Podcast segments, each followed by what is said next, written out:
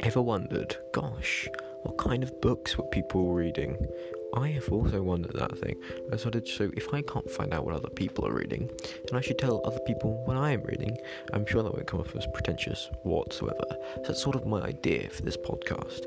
Me essentially telling whoever possibly could be listening to such annoying voice, such a annoying voice, Jesus, um, about which books I'm reading, why I'm liking slash disliking them, why they should either read them or possibly pull uh, a hatred and just burn them because, geez, they really don't deserve the slightest amount of existence.